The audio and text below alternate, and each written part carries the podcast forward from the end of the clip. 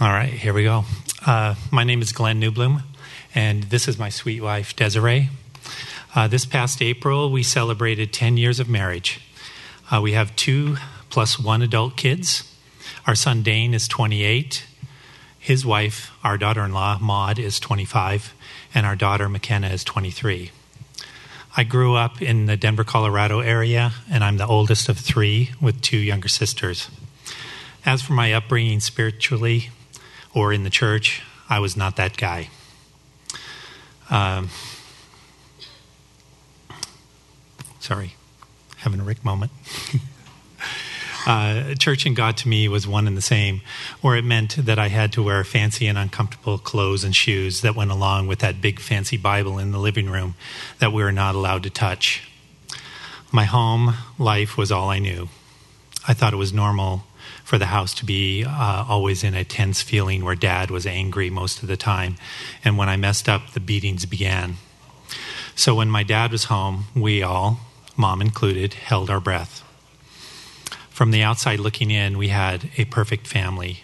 People around the neighborhood would regularly tell us that our dad was the greatest man they knew and often marveled at how wonderful I must be it must be to grow up in a house like ours. Then we'd come home and the anger would come out, and we'd all hold our breath again. And that is how things remained until I left for college. The perfect family outside our four walls, but inside it was governed by anger and fear. I was born and raised in a small town in northeast Ohio. I'm the second oldest of four girls. I was raised Catholic. My mother would take us to church, but my dad wouldn't go. I was not familiar with the Bible. Like Glenn, we also had a big fancy Bible on our coffee table. My parents were not a good example of what a healthy marriage or loving family should look like. My dad verbally abused my mom in front of us and in front of our friends. She wouldn't defend herself because she didn't know what to do and she didn't want to anger him further. I prayed my mom would divorce my dad because of the way he treated her. He would also embarrass my sisters and I in public, saying inappropriate things for all to hear. When I was a teenager, I was very rebellious because of the treatment by my dad. I wasn't close to anyone in my family. I made bad choices with drugs, alcohol, and sex. I was arrested at 14 for shoplifting. I felt suicidal at times, and I begged my mom for help, but she didn't know what to do. When I was 20, I was ready for a change in my life and leave the little town I grew up in. A friend talked me into moving to Texas. I was ready to leave everyone and everything behind and make a fresh start. When I got to Dallas, I still continued making bad choices with partying and sex. I brought my bad habits with me. So, uh, Desiree is not my first wife. She's not my second or third wife either. She's my fourth. I married my first wife in my early 20s, and I was divorced within a year. We had a seemingly good marriage from our friends' perspective, but behind closed doors, it was filled with constant bickering and daily arguments that ruled our life inside the home. So it didn't take long to blame her for everything and for us to part ways. Five years later, I met and married my second wife, only to see the same patterns develop over time. This time it took about two years for the anger issues to manifest. And after four years of marriage, we divorced, where I, of course, blamed her for most of the core problems in our marriage. So I waited about 10 years before getting married for the third time. I thought this time it would be different. Uh, but it wasn't. I believed all our problems were her fault because I could never see my part in our conflicts we divorced after seven years of marriage. There's a common thread throughout all these marriages. I was not a believer. My anger and unwillingness to invite God into our lives wreaked havoc in every relationship. Whenever church was mentioned, I immediately scoffed at the thought and gave it a wave of dismissal. I have since learned the truth of 2 Corinthians 5, verse 17 and 18, where it says, Therefore, if anyone is in Christ, the new creation has come, the old has gone, the new is here. All this is from God, who reconciled us to himself through Christ and gave us the ministry of reconciliation. Had I known Christ and been surrounded with the community of believers pointing me to his word, I would have sought to reconcile my first marriage. I got married at 30. I joined my then ex husband's Christian church, and I was very active in volunteering. My faith was growing in Christ, and I started to hear more about God's Word. Still, I was not familiar with the Bible. We had our son Dane two and a half years after we were married, and McKenna five years after that. I loved being a mom, but it took a toll on my ex husband. He wasn't ready for sharing me, as well as all that went into being a father. We grew apart, and little by little, we were both miserable and living undivorced. I found out he was having an affair, and after 18 years of marriage, I decided to leave him and take the kids with me. It, devast- excuse me. it devastated Dane and McKenna. I suffered, excuse me, I suffered terrible guilt, and in hindsight, I know that if I had known Christ and a relationship with Him, I would have been seeking His Word and the counsel of other believers. If I had known these truths, I could have sought reconciliation. I simply put the kids before my husband, and I didn't have God or the tools to work on my marriage. Colossians 1, verse 17 comes to mind now, where it is written, For he is before all things, and in him all things hold together. So Desiree and I met in February of 2008 on a Christian dating uh, website where I proclaimed that I was a believer, but I was just faking it. I had no idea who God really was. We dated for about six months, and I decided to ask her to marry me. So, on a beach on the island of Kauai one morning in the summer of 2008, I proposed. After some time had passed after my divorce, my salesperson sister talked me into going on the uh, eHarmony website. I didn't want to, but she talked me into it. A few months later, that's when I met Glenn. He was so romantic and swept me off my feet when he proposed to me on the beach of Kauai. I couldn't say no. Yeah, in retrospect, I am somewhat surprised that she accepted my proposal as one hour before I knelt on the beach, I told her about my first marriage when I was in my early 20s. You see, I had told her about two of my marriages, but completely omitted the first one. I lied about it for so long to so many people, and I was embarrassed to admit that I had been divorced three times. And I was embarrassed that I kept it a secret from her as long as I did. But she accepted my proposal, and we were married in April of 2009. We checked the box and went to church on holidays and even gave it a feeble effort to go on non holidays. But I always had an excuse about why we shouldn't go. I was a complete liar and a fraud, and I still didn't know who God was, and I wasn't really interested in knowing Him. Desiree came with a package of two kids. Dane was 17 at the time, and McKenna was 12. On the day of our wedding, I considered both kids as mine. And while I was uneducated about how to deal with kids, I was a savant in motivating employees to career success. so, so I figured that raising kids was not much different. Boy, was I wrong. yeah. Um, we didn't know each other uh, when we got married. We didn't discuss anything not finances, not goals, not how to raise the kids. But Glenn went all in with the kids as we attended every activity they were involved in. As our son left for college a few months after we were married, things became more difficult. Our daughter was a teenager during this season, which can bring about some parenting challenges. Glenn would tell me what to do about McKenna, and was not happy about the way I disciplined her. He said hurtful things to her and to me. He wanted to control the situation, and I was in the middle. I was defensive, and I felt I needed to protect her like a mother bear with her cub.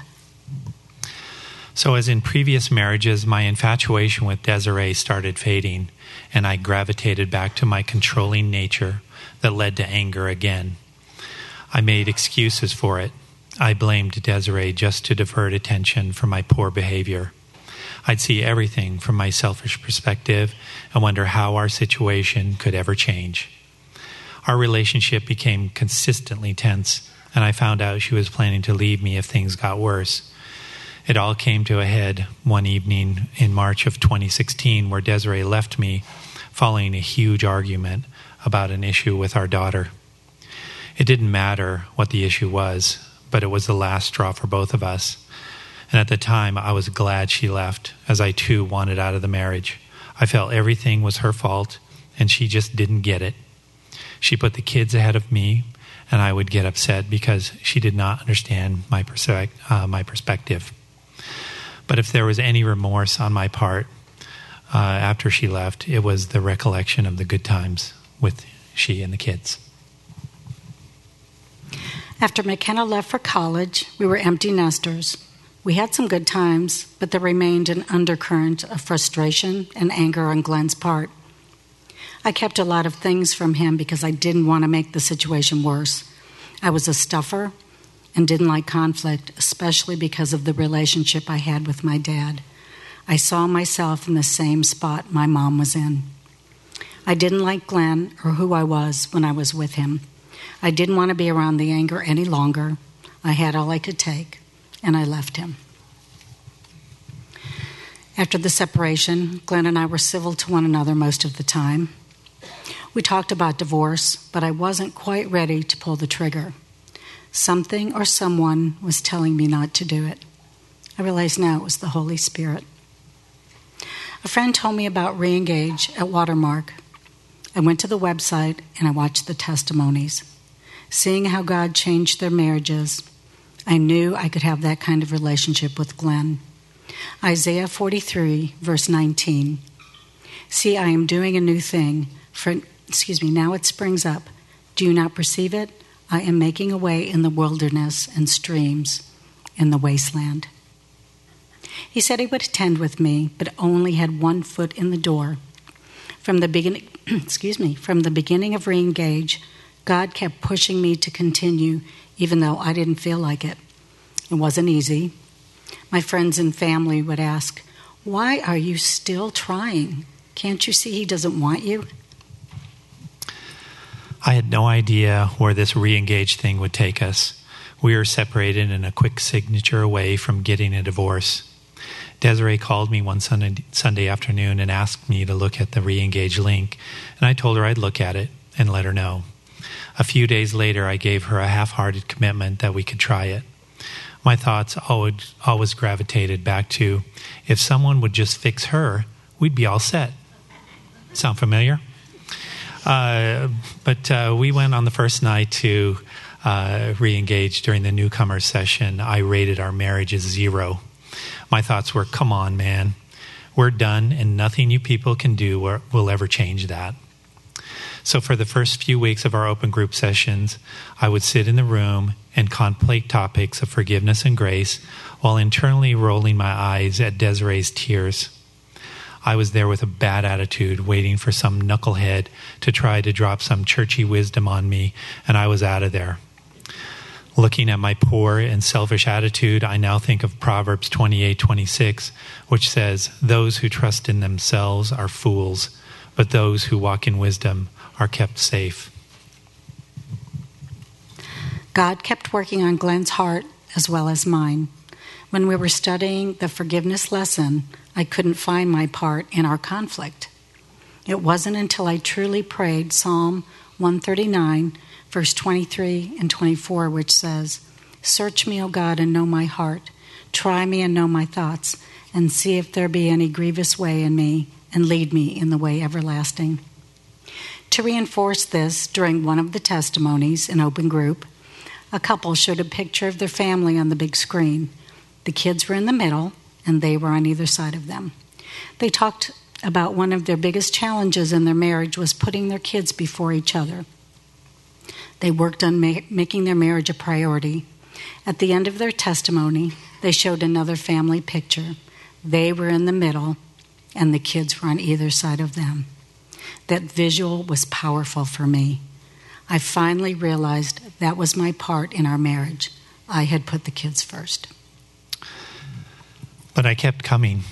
I kept listening, and we were put into a small group led by Ray and Dana Smith, a couple we now call friends and love very dearly.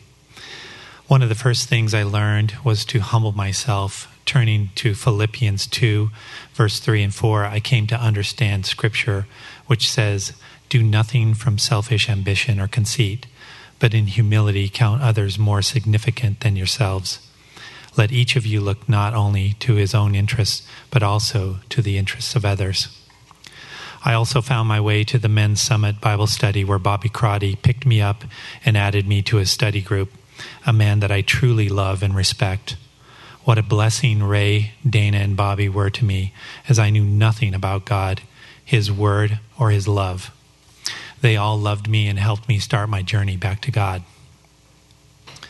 So one day I tried for the very first time in my life, really praying to God, and God answered. And it was a game changer in my life that completely changed my interaction with Desiree and our relationship healing process re engage was not easy for us. We were separated for most of the time. We were in small group. And I found that faking God was not going to get me or our marriage anywhere. So we did the homework and met each week to talk about it. It wasn't easy. And it did not happen overnight. But I turned to God, and He was there, as He always was, with an open arm, open arms celebrating my return. God softened my hard and angry heart, and in response, I gave my anger to Him. And in turn, He completely changed me and my life. Turning to and loving God changed the way I see Desiree and the way she sees me, and it put our relationship on the path to recovery. Today, I love Desiree more than I ever loved her, and it's really all because of my relationship and love for God.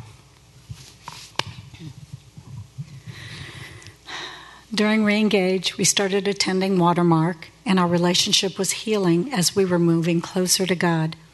After 10 months of separation, I moved back in with Glenn. Our relationship is not perfect, but it is better than it ever has been. We spend every morning together in prayer, God's Word, and reading devotionals. We are so blessed to be able to work with and lead out in the Reengage ministry that God used to restore our marriage it has strengthened the two of us as well as with our walk with the Lord. Whether you are here for the first time tonight or you are getting ready to celebrate the, com- the completion of the curriculum, we want you to know there is hope. The only thing that brought us back together was God, His Word, and His people. It was truly a miracle. Thank you for letting us share.